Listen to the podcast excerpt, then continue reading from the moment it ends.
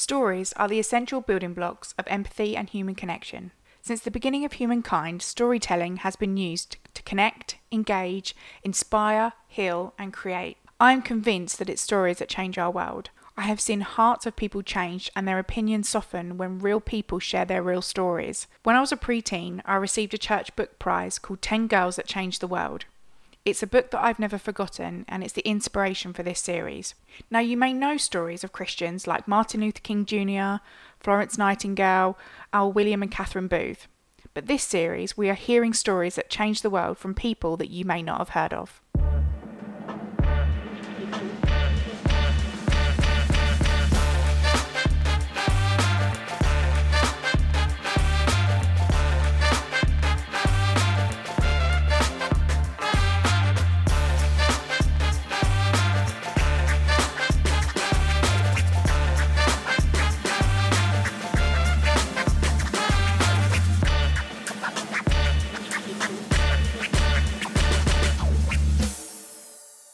Hello, guys, and welcome back to another series of At the Table. And Your so- podcast voice. my podcast voice is back in Sounds full so- flow. It sounds so like animated. Yeah, but it's also it's like having a telephone voice, isn't it? I think everybody has a telephone voice. Hi, how can I help you? That's how you answer the phone. So Thanks, just outing me on our podcast. you've just you've just completely thrown me under the the podcast bus. So.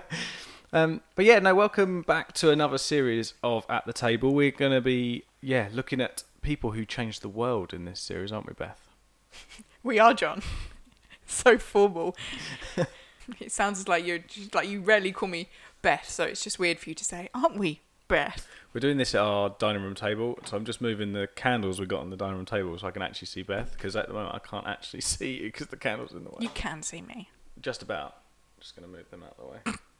I wish you could see right now what he's doing. I'm putting one candle either side of my this computer. is just completely irrelevant to the whole podcast. No, just you know, just, just a load of gibberish. Yeah, but you know, it might not even make it into the podcast, but it might just be a little bit of a lull moment. But so yeah, so how you doing, Beth? So weird. I'm good, thank you. How are you, John? Yeah, I'm good, thank you. Good to see you. So, hope you bear with us as we get back into the podcasting swing, the infamous podcasting swing, and as we get used to this new chapter of At the Table with the two of us, and we just take this new journey. So, if you haven't listened to the catch up episode, listen to that because that fills you in on a bit on what's been happening, where we are, what we're doing, and why we took a break. Because you might be like, wow, they took a really long break. Um, and now we're back, so we're here to to do that. Yep, absolutely. And to start off with in this series, we're looking at someone who I've never heard of, which I guess is The point. helpful with the point. Um, just a little reference point. We are using Christianity Today, is that right? For our information, just putting our sources in there ready. Yeah, the bio's about them. Yeah, Yeah, the bios about these people we found on Christianity Today. so thanks to them. So thanks to Christianity We don't today. claim to have this whole knowledge ourselves. No, and they haven't sponsored this video. Uh, video? they haven't sponsored this podcast. Uh, so uh, yeah, just to put that out there also. Um, Good to reference your sources. absolutely.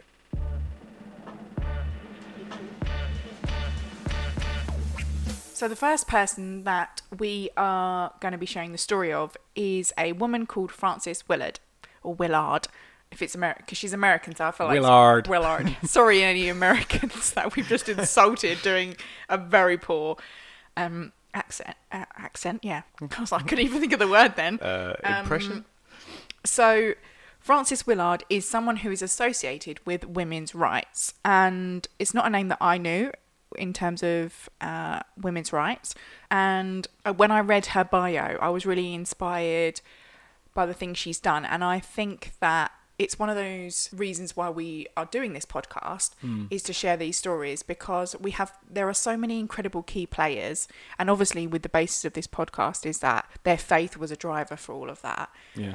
but there are so many incredible people um, who have done things that have shaped our world, and not just the, like faith wise, but there are people that have shaped politics and medicine and humanity and science and technology, and we probably won't even touch on the surface of them. And there are probably hundreds, even thousands or millions of stories that we will never know because other people haven't written them down. And I mm. think it's important to acknowledge that these stories are stories of people that have been captured by other people and other people know about. We'll try to make this as really fair and balanced as possible. I think it's important that we share these stories. And when I was doing the research for this series, I really wanted to find people that reflected different spheres and not just English, not just Western world, um, but wider in general. But there are probably thousands of stories that aren't told and aren't heard because of who they are as people, because of perhaps they're min- a minority and their stories weren't written down.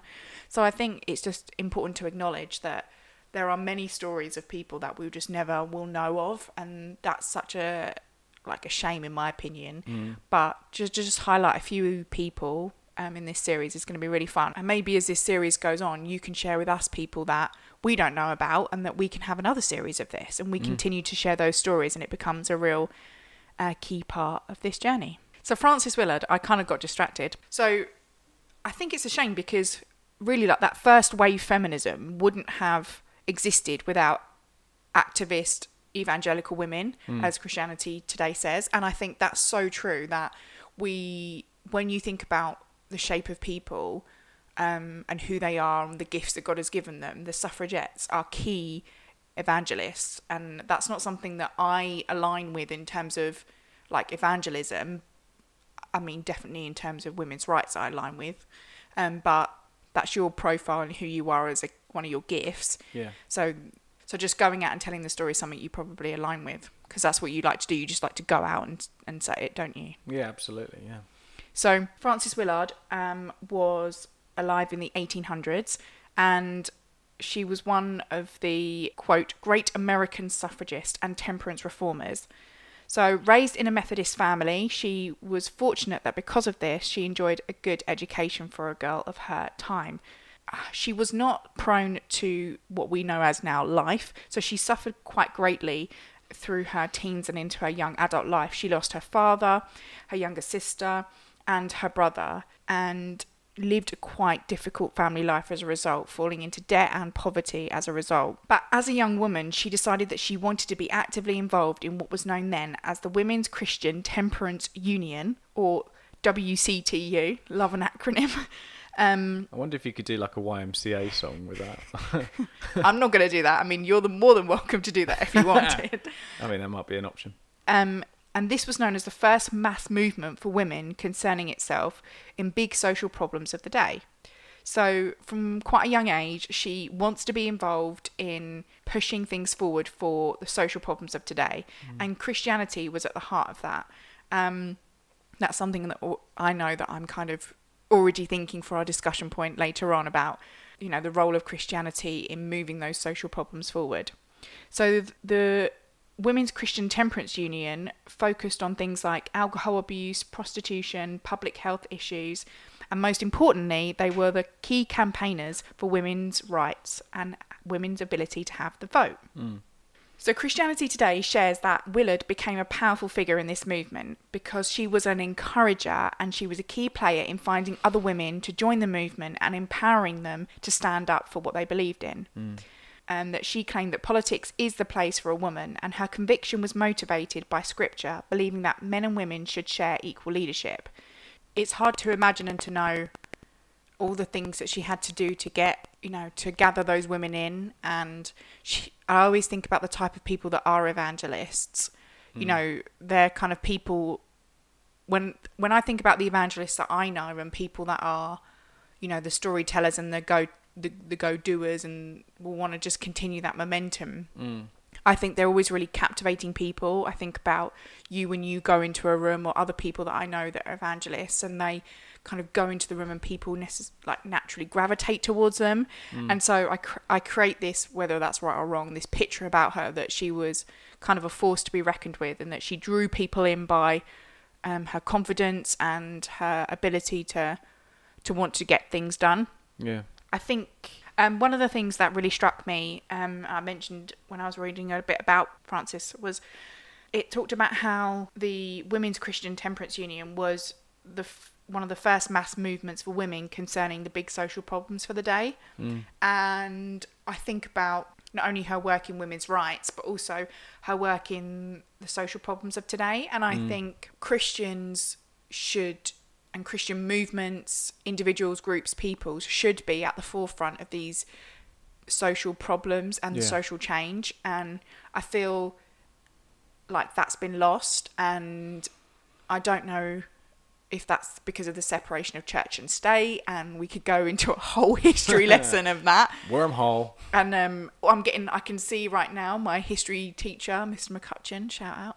Um, not that he listens probably, but um, I if you do listen, please get in touch. That's what um, hi, Alistair McCutcheon. I can hear him when we talked about that in A levels, and I'm like, I'm picturing him, you know, in that discussion about the separation of church and state, and and we've had quite a few conversations, I think, since the pandemic about that and how when and it's not necessarily about the church being separate from the state, but I think when when Jesus at the center, when Jesus at the heart isn't in everything, that's where the problems lie. It doesn't necessarily that be that the church and state have to be one and that the church has to influence because the church is God's gift to us. You know, so the church is made up of people. Um, it's a gift from God, and we have to be reminded that there, that's where you know people can make mistakes. But I think if we center the church back at the heart of Jesus, then church and state should be together. Yeah. I think what I'm trying to say essentially is that if we had Jesus at the center of everything, church being that first and foremost, controversial that I may, you know, I'm saying that Jesus isn't the center of church and he is the center of church, but for some people he isn't made to be that.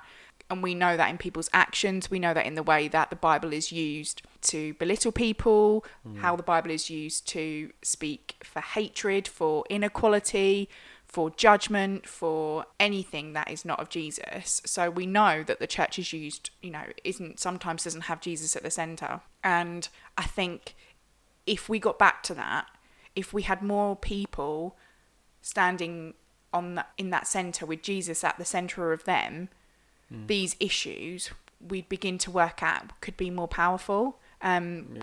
We could have greater influence in, you know, saying this is a problem. Right, let's move it. Let's change it, rather than being so far on the edge that we that Christians just don't have any ability to make any or much change. Yeah. And I think today, I d- I don't know how you feel, John, but I feel like today, you know, in politics, if you're known as a Christian, it's almost kind of like a sour taste to be a world leader or to be a person of faith in politics or anything because it's used to sway your you know people think that you're then anti anything else and you're mm. anti world. And I, you know we should pray for more diversity and more of everything in in our world and in our politics and in mm. our in our decision making in our schools in our education system in our healthcare in all of that. There should mm. be there should be that diversity across that board. I think I think the difficulty as well is for a lot of people in in power that have faith, um, and I guess it's not just Christianity; it's any, anyone with a faith. Is you, I'm probably sort of tarring them all with the same brush, but the majority of people that you know have said in the past that are, that are in the you know in politics or whatever that they're Christian or whatever, they kind of have to squash it down so it doesn't affect or that it doesn't you know they're, they're very quiet with what they are in their faith. And i think that that's a really big part as well isn't it? You know. And anyone that's loud they often don't they often aren't the true representation No. of jesus Yeah, which absolutely. which then gives christianity a bad name. Yeah and that's the thing the, the ones that talk the loudest are probably the ones that um cause the issues. And, have, and slightly don't understand jesus Yeah. or, or You know, the bible yeah and going back to like this women's rights stuff i mean jesus himself used women a heck of a lot you know and in in that time when jesus was around you know, women were kind of bottom compared to men, weren't they? Mm. And Jesus used women as the first people to come to the tomb. He's, you know, a lot of the sort of stories that I relate to, like the Samaritan woman, the woman at the well, you know, that was a really powerful. She went and then shared her experience of Jesus to an entire town. So it's using those those women, those evangelists, in that way. And I think that that's a really important thing that we, I think the church has got wrong Um, and I think we we have got wrong in certain stages of our history, is where we've kind of gagged those voices in our communities and in our in our churches. Does that make sense? Like, Yeah. You know, and I think that's a something we need to get back back to and be better at is actually listening to yeah, listening to what Jesus is basically telling us that everybody has a voice and has something to say, and listening to those voices, whatever age, gender, whatever. And I think there's always room for growth and development. And we are uh, members and a part of the Salvation Army family. And I think growing up in that, I thought I have a very kind of uh, skewed sounds negative, but it's not in a negative way at all. I have this very kind of higgledy piggledy, I love that word, view on church, women in church leadership in the most beautiful, positive way because growing up, women were women were the preachers in our churches, and uh, we've had female leaders. One of our co-founders was a woman and was a, an incredible writer and incredible influence on the church, as in the Salvation Army and other churches. So growing up, I always kind of was like, it was. I never saw women as leaders as a problem, and I didn't realize that that wasn't the case everywhere. Mm. And it was only when I started entering my late teens and I started going to wider Christian things, when I went to university, and then when I started this job, that I realized that that's not the case in every church. Mm. And I would be known as John's assistant when we started this job.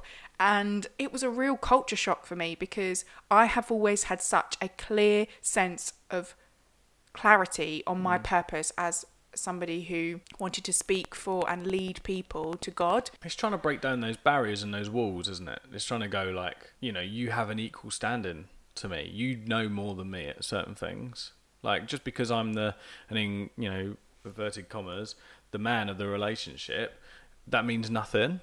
Like you have so many more gifts than I do in certain areas. So like when it comes to, you know, like community stuff in the town, you know, or having a prophetic voice, you're the best person for that. So when mm. someone emails me and going, "Oh, John, as the leader of Faversham Salvation Army, can you do this?" I'll be like, "Well, actually, that's Beth's remit." So and she heads that up and like she's trying to change that that kind of wording to go, "It is John and Beth that are the the leaders here, not just John and Beth as my missus kind of thing." And I think that that's a and I've always think that that's a really important thing to do. Mm. You know, yeah, I guess there is a part of you that, and this, I'm not saying me, I mean as you as in us as people, that you want to do everything. You want to kind of be the person that gets asked to do stuff. But actually, there are people that are better than you, and so mm. like there's certain things that you are so much more bet. You know, you're so much more better. Is what I was about to say. And proof is that Beth's better at English than me. I can't speak, but yeah. So you're you're better than me at so many things, and God's gifted you in different ways mm.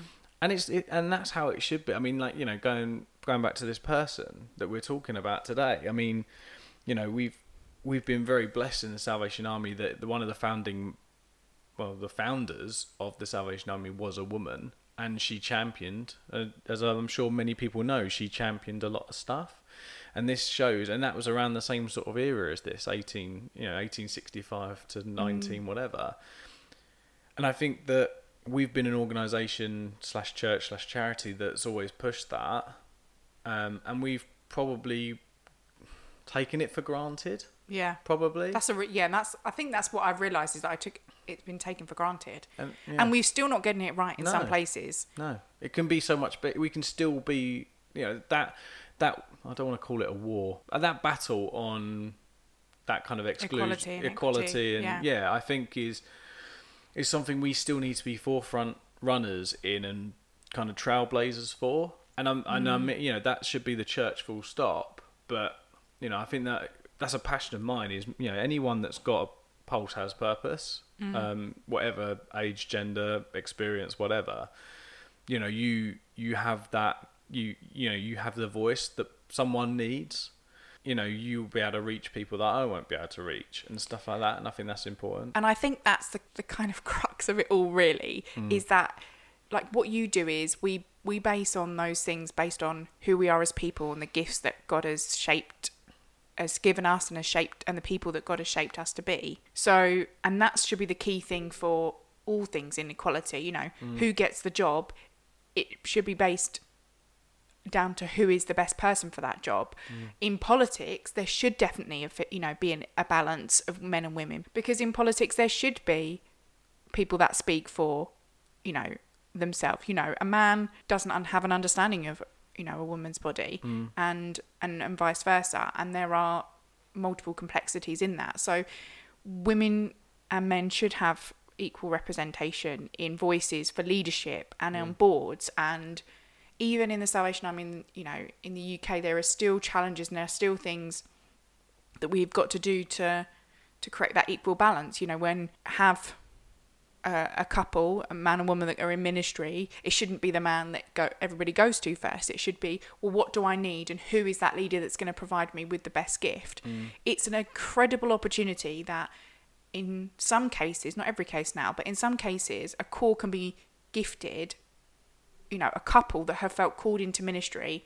We have people who journey with us in Faversham, and someone said, I think it's incredible that God gave you both this individual yet this joint calling in ministry and life together. Hmm. And as you said, you have certain spheres where that's your area, and, and I have mine. And people have two people to be able to go to and where they have only one, there are hopefully other people hmm. of other genders that around them to support that. But it's having all those different people that we can use. God created us all differently for a purpose and a reason, mm. so we need to be able to use that. And when I think about all this work that these women did, I think about how all of these things are like inherent in the Christian faith and inherent in who Jesus was, you know, inherent dignity, men and women are having equal status, speaking against the things that are not of this earth, things of this mm. world that destroy people and kill people. You know, they talked about alcohol, alcoholism, prostitution, public health issues, issues that concern people. Um, And stuff that still concerns people today as well. yeah, but it's everybody has a voice into speaking to those.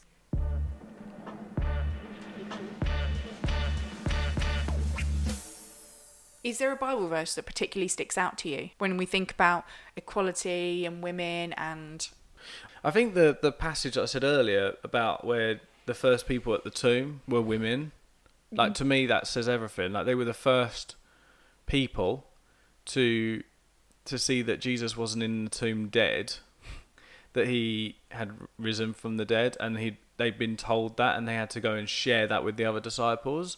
So they were that for me, that is kind of proof that we all have a voice and all have a, a gift for that. Like it's not just men that it's not just the male disciples that were kind of asked to go and share the gospel, be fishers of men as they call it.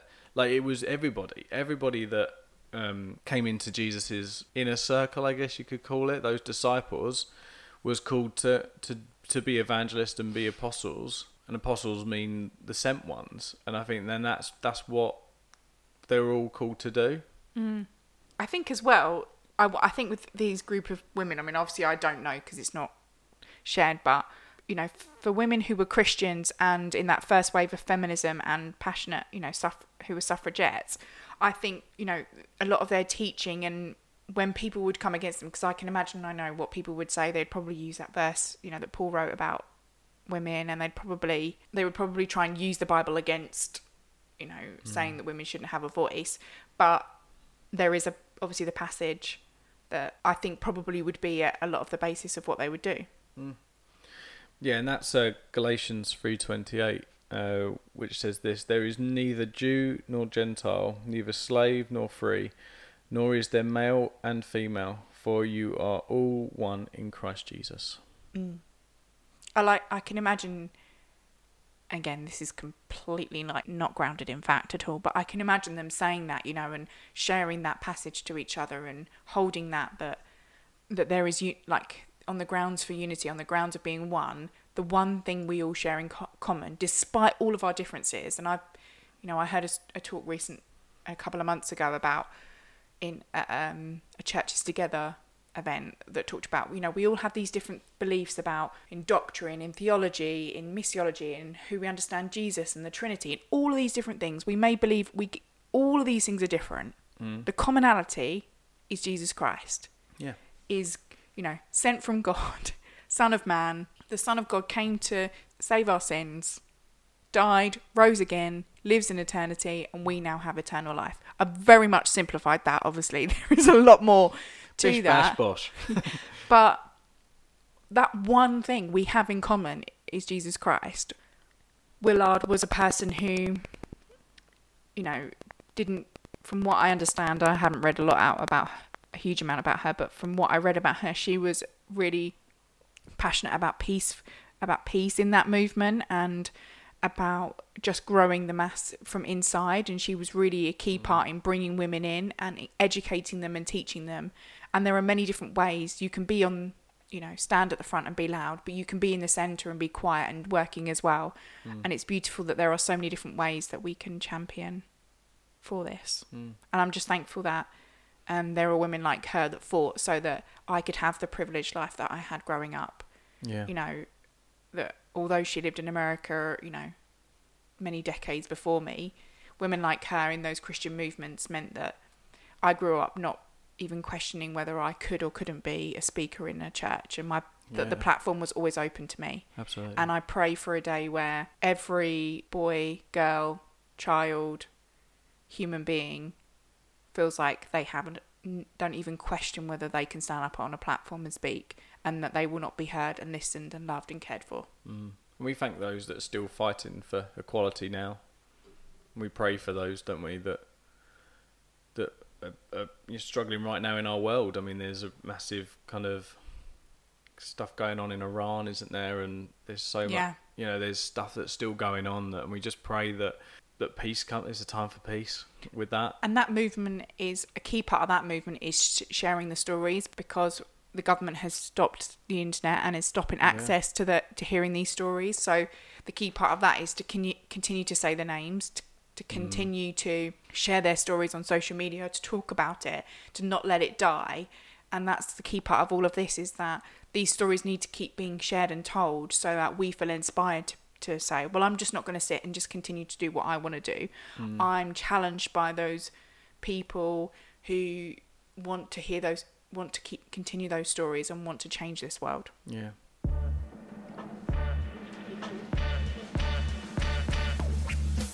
What a character! What a person from history. Thanks, for- Frances. yeah, thanks, Frances Willard. Um, but no, that's a, yeah.